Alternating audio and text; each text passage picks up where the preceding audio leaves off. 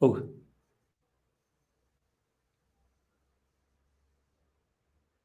Hello.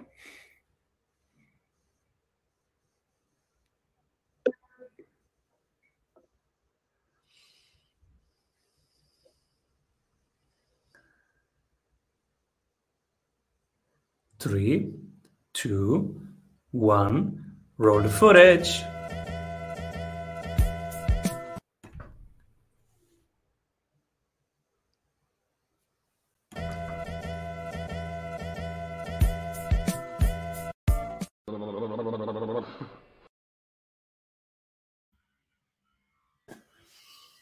Welcome back, everybody, to the Strategy Sprints podcast. I'm your host, Simon Severino, and my guest today is the CEO of Small Pond Enterprises, which helps thoughtful givers become thoughtful leaders by making their brands referable, their messaging memorable, and their ideas unforgettable. Michael's unique methodology comes from his own experience of going from being a high school English teacher to a Broadway producer in under two years Welcome, everybody, Michael Roderick. Thanks so much for having me. I'm really excited to uh, to be here. I'm excited to have you here and to dive deep into your CEO tip, which is how to get people to share your ideas even when you are not in the room. How cool that is, is that? Correct. Thanks so much. Tell us, Michael, what are you currently creating? Uh, so I uh, I've been writing a daily email since uh, probably about 2017, uh, and I have had a lot of people ask me about uh, basically sharing a lot of my insights in terms of how you write consistently, how do you sort of stay ahead of the curve with you know new ideas and new concepts and things like that. so right now I'm actually working on putting together a, um, a six week course where I'm going to sort of break down all of those principles and all of those uh, all those different ideas. So I'm in the lab right now, kind of uh, you know putting all the pieces together, and uh, very very excited about it as it uh, as it moves closer. Super cool. And uh, how can we make it to get people to talk about us, spread our message when we are not there? Yeah. So, so very simply put, uh, the main thing to think about is this idea of referability. Will people will people refer to you when you're not there? And if you are focused on referability, there's basically three main principles that you need to be thinking about. So, the first is accessibility.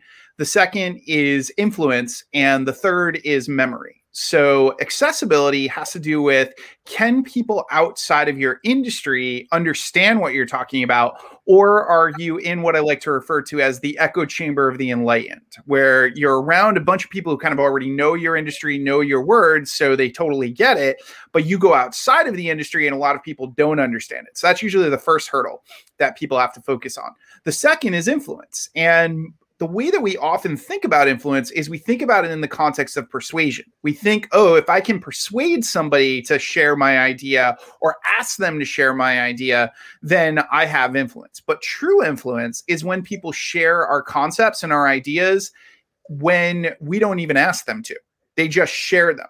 And the core thing to understand about that is that people share content because it makes them look better so, very, very often, the mistake that we make is we're trying to sort of make ourselves look cool as opposed to saying, How do I package this idea? How do I structure this idea so that other people actually look cool? So that other people look interesting when they're sharing the concept or when they're putting that information out there. But even if you've got accessibility and influence down, it won't matter if you don't have memory. Because if people can't remember your idea, they will share somebody else's even if that idea is inferior to yours. So, the best way to think about memory, I like to break it down like this if you want people to remember you more, you focus on less L E S S, and that's language, emotion, simplicity, and structure. So, first, with language, you think about what is language that I could come up with that nobody else is coming up with? So you come up with your own words, you come up with your own ways of saying things. And as a result, what happens is you sort of carve a little piece of real estate in people's minds. And one of the core ideas behind that, if you think about it, is a lot of people have heard of Shakespeare. right? And a lot of people can be like, yeah, I know who Shakespeare is. But Christopher Marlowe was writing at the exact same time. And there are a lot of people who are like, I have no idea who that is. And the reason is that if you go into the into the actual dictionary, Shakespeare added new words to the English language. So if you're the person to bring new words into the English language for people, they will start to refer back to you. The second thing is emotion our emotions solidify our memory. So if we're in a heightened emotional state, we'll actually remember more details because in primitive times, that was meant to protect us. If basically we were near a tree and something came and attacked us, we needed to remember where that tree was. Otherwise, we'd be in a lot of trouble. So the thing is, our brains still are wired to do that. So if I'm experiencing a very, very intense emotional moment, I'm actually far more likely to remember all of the details of that particular of that particular moment. And the example that I often give is you could ask anybody about the film Titanic and say, What are the opening scenes of Titanic? And nobody can give you the details. But if you say, um, What uh, comes to mind or what image pops into your head when I say, I'll never let go? All of a sudden, you get a bunch of people who can tell you exactly what it is because that's a very heightened sort of emotional part of the movie. But even if you get the language and the emotion down, you still need simplicity because for years academics have uh, has always rewarded complexity. We've always been rewarded by this idea of making things really big making using big words writing big papers. But the memory rewards simplicity. If something isn't simple if something's not very very easy to process we probably are not going to share it. We're probably not going to talk about it because we don't want to look bad in front of other people and that ties to the last piece, which is structure. And our brains are wired to follow a structure. Like we need to know this comes first, this comes second, this comes third. So without structure, we often can't carry the information as easily. So it's so, so important for us as entrepreneurs to think about how are we going to structure the message and put that together. So if we focus on our accessibility, whether or not people outside of our industry can understand it, and we focus on our influence, how we make other people look good by sharing the message, and we focus on our memory, making sure that things are stuck in people's memory by focusing on less language, emotion, simplicity, and structure, then it is significantly more likely that people will talk about us when we're not in the room in a good way. Referability is accessibility plus influence plus memory. Let's let's go through some examples. So accessibility with formulated in a way that people who hear it for the first time, who did not study it for years, they understand it. So mm-hmm. we could ask, how do you how would you tell it to your kids or how would you tell it to a neighbor? Exactly. Yeah. harder. How how we how we how do we make them look good? Do you have some examples of the thought process or of the outcome? Sure, sure. So the best way to describe this is what I like to refer to as the magic trick. So if you've ever been to a party, you may have uh, met or seen a magician perform. And a lot of the time, magicians have tons of tricks, but they usually have at least one trick that they'll show you the trick and then they'll show you exactly how they did the trick. So they'll show they'll make the card disappear behind their hand and then they'll show you exactly what they did with their hand to make the card disappear. And what's the very next thing that you do? You go to a party and then you do the same thing. You do that trick that you learned because it mm-hmm. makes you look better. So, as entrepreneurs, if we come up with something, let's say we come up with an evaluation tool, and let's say that evaluation tool helps somebody understand what archetype they are from an entrepreneurial standpoint. Well, what's going to happen is other people are going to share that because they want to be like, well, this is my archetype, right?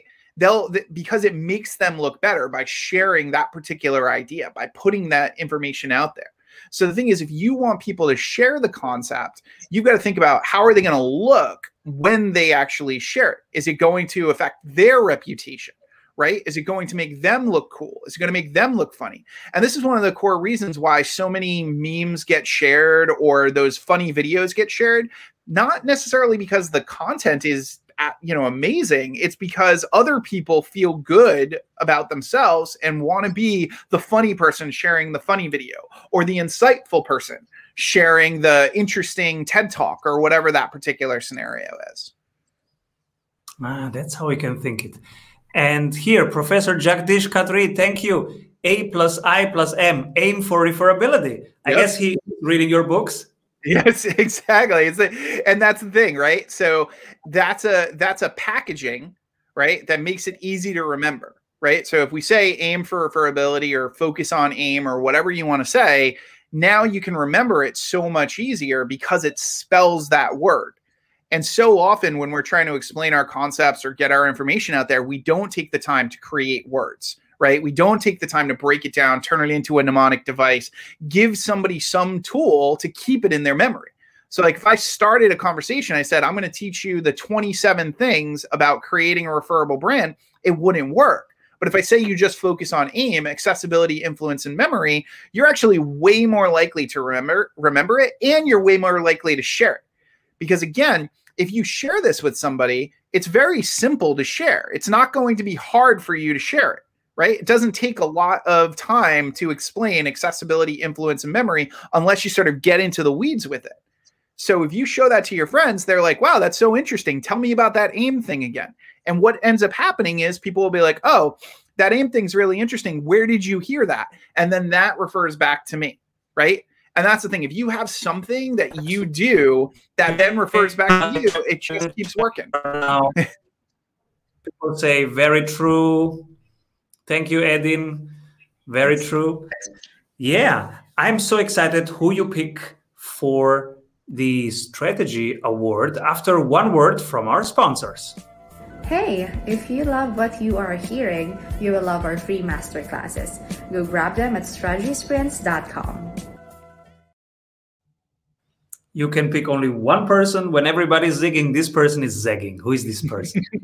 uh, so it is uh, Mark Fisher of Mark Fisher Fitness. Uh, you know, there there's tons of people in the fitness world, uh, but he is one of those people who just like he is so smart when it comes to business. He is so smart when it comes to marketing. He just has so many amazing, amazing insights and so many cool things to share. And I'm just I'm always impressed uh, by whatever he's writing, whatever he's putting out there and I, am not even in the you know fitness industry but i just i eat his content up Super cool. And uh, I'm curious, looking forward with your endeavors right now, what are you excited about?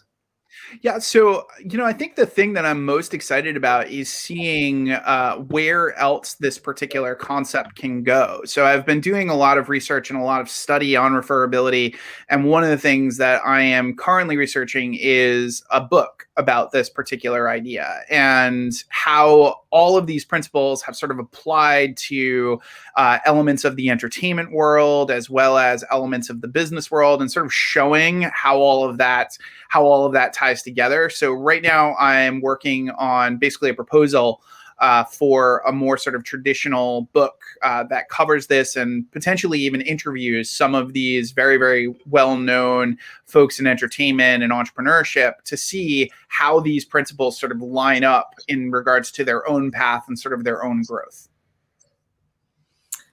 Accessibility, influence, memory, make it easy for people to get it. Make them look good, not yourself, and make it easy for them to remember and to share. Yep, exactly. Powerful. Very powerful moment. Absolutely. And um, what are the three books that shaped you most? So uh, the first is Linchpin by Seth Godin. And I remember very, very distinctly uh, reading that book while I was still teaching high school and having this realization that I was, in fact, a factory worker. He describes sort of factory workers in the book, and he describes how school t- teaches us to become factory workers, to sort of go out into the world and put our heads down and just kind of do our thing. Uh, and I remember reading it and realizing, oh my God, I'm I'm a factory worker and I need to shift. And that really was one of the main things that kind of moved me into this world of entrepreneurship. Uh, the second one uh, is uh, Breakthrough Advertising by Eugene Schwartz, uh, which is just this fascinating book uh, that all copywriters know very, very well. It's it's really just this breakdown of how we write and how we get people to be interested in what we're offering and get interested in what we're buying. And he has this had this really great concept that he talks about in the book about how markets become really sophisticated So like people see the same message over and over and over again. So we have to start becoming more sophisticated in our messaging, right? So we have to keep like coming up with like more interesting sales pages and different ideas and things like that. And that was one of the things that just was absolutely fascinating and sort of took me down this uh, referability path. And then the final one um, uh, was Essentialism by Greg McKeown. and I really just like I I just thought it was such such a great book about this aspect of saying no, right, and just getting better at at focusing on like what is essential in your life and what is not, and just being better about sort of all of the people pleasing that can happen, uh, especially when you're a very giving, sort of very thoughtful person. You did ship some writing every day for years. How did you do it? so the biggest thing is uh, I I say I give myself permission to suck. So I understand that there's absolutely no way that I could be consistent and brilliant, right? There's going to be stuff that's going to come out that's going to be okay. There's going to be stuff that's going to come out that's going to be great. There's going to be stuff that's going to really come out and be wonderful. But I have no idea until it actually hits the market, right? Until people actually read it and give me feedback and sort of see what it is. So I basically just got rid of that issue at the top of the writing where I basically said, you know what, this could be good, this could be bad. I don't really care. I'm just going to get it out there and see what I can learn and see what that particular process is. So for me, that's what always like I sit down to write and I just do not worry about is this going to be good or is this going to be bad.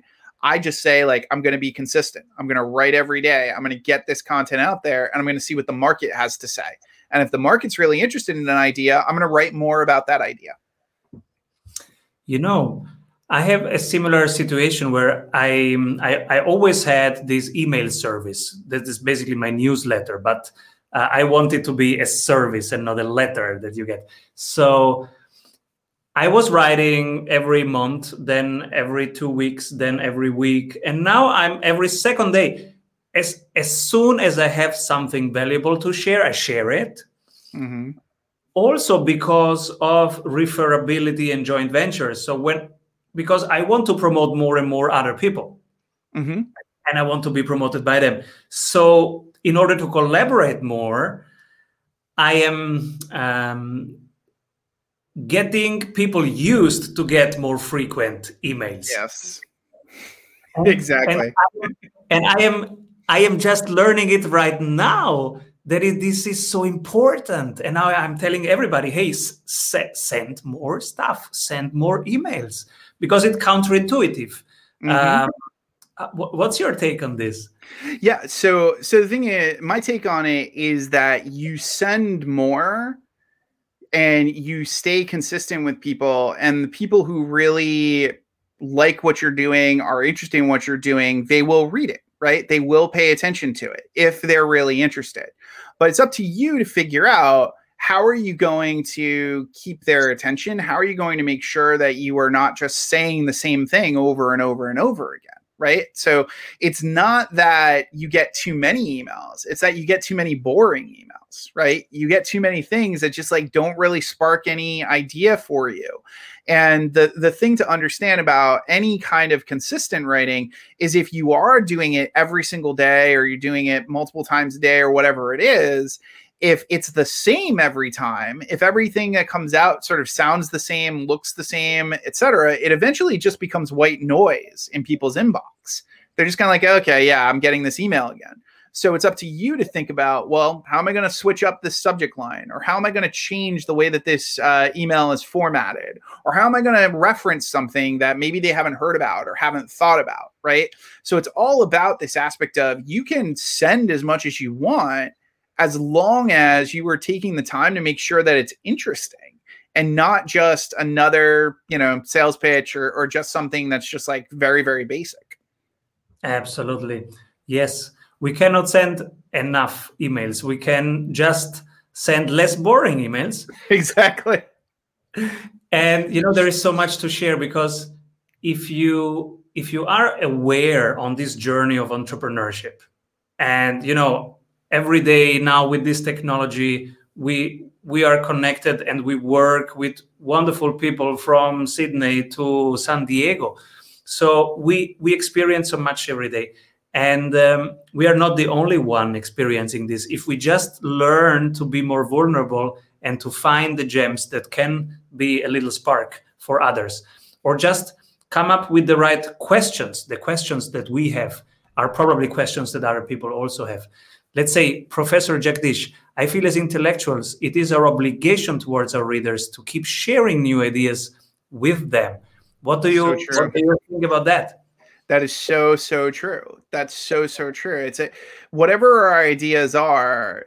If we have them, we shouldn't we we shouldn't just hoard them right? Because those ideas could be the difference between somebody living their life as they've always lived them or actually doing something substantial, right? And and there's so many instances of people who we read something of theirs or we hear something of theirs sometimes a very very simple idea it doesn't like you know it's not a very complex thing it's literally just this like slight shift in thinking that can completely change our lives right? So if we don't share those concepts, if we don't say here's the way that I'm looking, you know, looking at things, then there's somebody out there who really needed that mindset shift, who really needed that way to look at something different and we never shared it because we were worried about sharing too much or or you know, putting too many things, putting too many things out there. But again, if it's interesting, there are going to be people who are going to gravitate towards it and it's going to really help folks. So it is, it's our responsibility. to Share the things that we see, share the things that we notice, share the things that are going to help the people within our circles, within our networks. Thank you, Professor Jagdish Khatri, for helping us reframe it. There is there is an there is a responsibility on the side uh, of people with resources to share that, and uh, yeah, that's that's a um, a fresh perspective to look at it. Yeah. And um, yeah, who should be my next guest? so I would suggest uh, my friend Michael Schein. Um, so Michael is my co-host uh, on a podcast that I still run called Access to Anyone, and he stepped away from the show to work on a book about the topic of hype. And it is an absolutely fascinating book where he looks at all of these just like very nefarious sort of people throughout history and looks at what are the tools that they use to get all these people to follow them. And he breaks down those tools that some of these like, you know, really like like just completely horrible human beings created and looks at how did those things actually help others to you know share their message get their ideas out there. It's a fascinating read and he's just a fascinating guy and uh, yeah i think uh, i think you'd love having him on. Super cool. And people listening right now they love podcasts. So tell us a little bit about your podcast Sure. Um, so my show is just called Access to Anyone. Uh, if you look up uh, access to anyone podcast.com. And uh, what I do is I talk to people from all different walks of life about their relationship building process or how they connect with people, uh, their stories. Uh, we and I always ask them at the end of the show if they could have access to anyone, if they get a chance to meet anyone they like, they have to be living. Who would that one person be? So we get a lot of really fun answers to that question and uh, yeah, I've been doing the show since 2015. So uh, I've been doing it for about six years. So cool. Thank you so much for being on the show. Yeah, and thanks for having me. Sharing your journey and your wisdom with us. AIM, A I M, accessibility, influence, memory. Thank you so much. Thank you. Correction. Awesome. Come back soon. Thank you. Avoid trying to do thousands of things that doesn't work. We have 274 templates for your business success. Reach your ambitious goals with one-on-one sprint coach. We double your revenue in 90 days.